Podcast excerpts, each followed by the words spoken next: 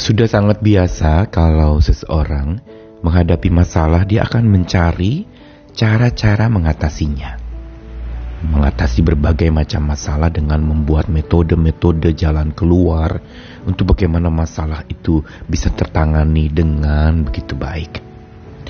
Namun cenderung metode yang dilakukan adalah sesuatu yang sifatnya adalah mencari jalan keluar, way out tetapi tidak mencoba menganalisa secara mendalam atau mendiagnosis masalahnya sesungguhnya apa, akar masalahnya apa, berpikir dalam dan juga bahkan memeriksa diri di dalam karena bisa jadi masalah yang dihadapi mungkin tidak sebesar yang kita perkirakan.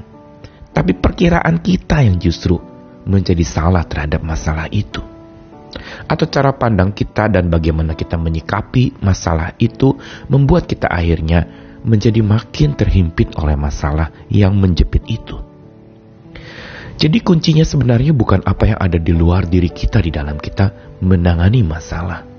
Bukan memberantas masalah itu dengan lalu kemudian menjauhinya atau mungkin memberantas masalah itu dengan cara menghapuskannya dan menganggap tidak ada padahal sesungguhnya ada. Ini yang sering kali keliru di dalam seseorang menangani masalah-masalah hidupnya sudah terjepit, terhimpit dengan pandangan yang sempit, maka seseorang akan makin terhimpit dan terjepit lagi. Jadi kuncinya sebenarnya pandangan yang sempit itu harus diubah supaya menjadi sebuah pandangan yang luas dan kuncinya sebenarnya bukan yang ada di luar diri kita tetapi di dalam diri kita. Saya Nikolas Kurniawan kembali menjumpai saudara di dalam segala keadaannya lewat firman Tuhan hari ini, sabda Tuhan yang menyapa kita lewat sapa hari ini dari 2 Korintus pasal 6 ayat 11 sampai 13. Dengarkanlah sabda Tuhan. Hai orang Korintus, kami telah berbicara terus terang kepada kamu, hati kami terbuka lebar-lebar bagi kamu, dan bagi kamu ada tempat yang luas dalam hati kami. Tapi bagi kami hanya tersedia tempat yang sempit di dalam hati kamu. Maka sekarang supaya timbal balik, aku berkata kepada anak-anakku, bukalah hati kamu selebar-lebarnya. Surat Korintus yang kedua dari Rasul Paulus adalah sebuah pengingatan dan peringatan lagi bagaimana Korintus itu jemaat yang sebenarnya sedang punya masalah berat dalam hubungan antara mereka yang tidak harmonis sekaligus juga tantangan penderitaan yang mengancam orang-orang percaya pada masa itu masalah di dalam dan masalah di luar. Masalah dari dalam yang tidak rukun, sekaligus juga masalah dari luar yang begitu menuntut hidup mereka menjadi tambah berat.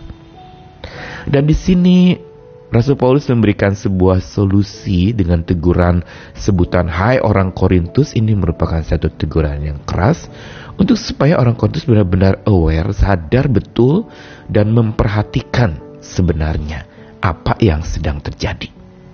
Bukan melihat kepada masalah yang timbul atau yang memecah belah yang masih terjadi di kalangan mereka atau serangan-serangan bertubi-tubi dari orang-orang yang tidak percaya yang mengancam kehidupan persekutuan mereka atau ibadah mereka. Tetapi Paulus mengajak untuk mereka jemaat di Korintus itu untuk melihat ke dalam karena kuncinya ada di dalam. Paulus menggunakan sebuah istilah kami telah bicara terus terang kepada kamu, hati kami terbuka lebar-lebar bagi kamu. Perhatikan, Rasul Paulus menggunakan sebuah istilah hati kamu terbuka lebar-lebar bagi kamu. Dan selalu ada tempat yang luas dalam hati kamu. Nah, terbuka lebar, tempat yang luas di dalam hati, dan juga dikatakan malah sebaliknya tempat yang sempit ada di dalam hati kamu. Hati yang sempit itu membuat masalah menjadi makin menghimpit. Tapi hati yang lebar justru membuat kita akan menjadi sabar dalam menghadapinya. Hati yang lega, jiwa yang lalu kemudian lapang di dalam memandang segala sesuatu dan wawasan yang luas sehingga tidak mudah menghakimi dan menganggap masalah ini penyelesaiannya itu, lalu problem ini penyelesaiannya itu. Tidak ada formula instan dan tidak ada satu metode cocok untuk semua hal walaupun masalahnya mirip. Karena itu betapa pentingnya untuk kita mencoba melihat ke dalam diri kita pada saat ada masalah di luar diri kita. Ini sesuatu yang penting. Saat di mana kita sibuk tangani masalah yang menghimpit dengan pandangan yang sempit, itu hanya menguras energi percuma. Kita akan habis-habisan cari jalan keluar bagaimana supaya saya bisa bebas. Wah saya perlu healing, saya perlu pergi, saya perlu refreshing, saya perlu rekreasi, saya perlu hiburan. Benar, Paulus memberikan penghiburan, tetapi dia katakan penghiburan dari Tuhan dalam 200 pasal pertama disebutkan berulang kali. Kita memang butuh dihibur oleh Tuhan supaya kita sanggup menghibur orang lain. Dan penghiburan itu penghiburan dari Tuhan, healing yang dari Tuhan, comforting yang dari Tuhan yang melegakan hati. Ini sebenarnya rahasia untuk supaya hati kita menjadi lebar, luas, lega jiwa kita itu adalah karena penghiburan dari Tuhan. Bukan penghiburan yang meninabobokan habis itu kita stres lagi menghadapi masalah. Bukan sebuah healing yang lalu kemudian habis kita pergi jalan-jalan lalu kemudian beres masalah. Tidak tapi sesuatu penghiburan yang dari Tuhan yang sejati, yang abadi, yang membuat kita tidak larut di dalam sebuah masalah, tetapi kita justru keluar dari masalah itu bersama dengan Tuhan, bahkan menghadapi masalah itu dengan berani untuk menyelesaikannya dengan hikmat yang dari Tuhan. Kunci dari penyelesaian masalah hidup kita ada di dalam, ada di dalam hati kita yang lapang untuk memandang, dengan hati yang lapang memandang, maka kita akan melihat, oh masalah saya ternyata kalau dilihat dari sudut pandang yang lebih luas, itu akan menjadi sesuatu yang lega, sesuatu yang kita tidak dibuat pulas di sana, tidak larut dan tidak tidur di sana, tidak pulas tetapi luas. Karena kita memandang dengan hati yang lapang.